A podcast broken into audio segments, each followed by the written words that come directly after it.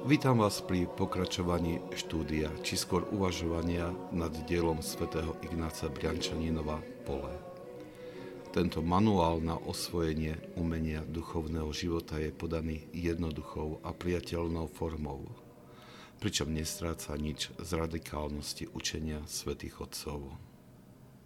Svetý Ignác Briančaninov hovorí, keď farizeizmus dozrieva, začne ovládať dušu a jeho ovocie je hrozné.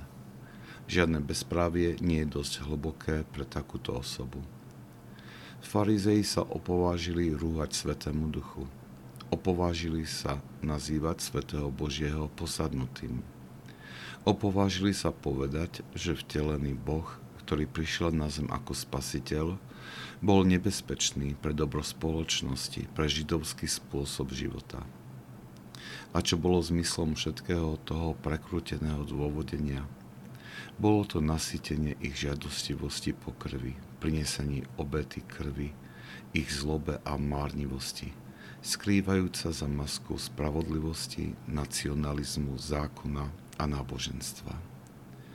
Zabili Boha. Farizeizmus je najobávanejším jedom. Farizeizmus je najhoršia duchovná choroba. Svetý Ignác Briančanino venuje celú 11. kapitolu farizejom. Využíva analýzu ich správania, aby nám poukázal na škodu, ktorú v srdci konajú nezriadené vášne.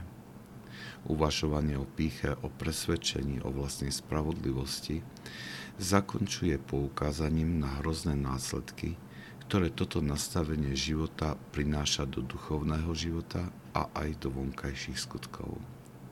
Dalo by sa povedať, že od človeka ovládaného takéhoto vášňou môžeme očakávať skutočne všetko možné. Pri stretnutí s takýmito ľuďmi sa musíme obrniť trpezlivosťou, pretože aj náš dobrý príklad a skutky, ktoré konáme, môžu ich podráždiť natoľko, že sa nenávisne postavia proti nám. Nie je ani správne vstupovať do nejakej diskusie, pretože naše argumenty nebudú mať žiadnu silu.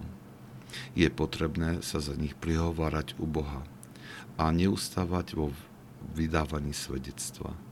Toto však musíme konať kajúcným srdcom, pretože možno práve naša nedôslednosť v žití Evanília mohla priviesť týchto našich bratov a sestry do tohto stavu.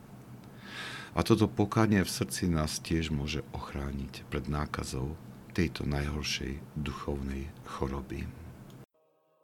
Ak sa vám tento podcast páčil, prosím, odporúčajte ho tým, ktorým môže duchovne poslúžiť. Požehnanie pánovo nech je na vás, s jeho milosťou a láskou, teraz i vždycky, i na veky vekov. Amen.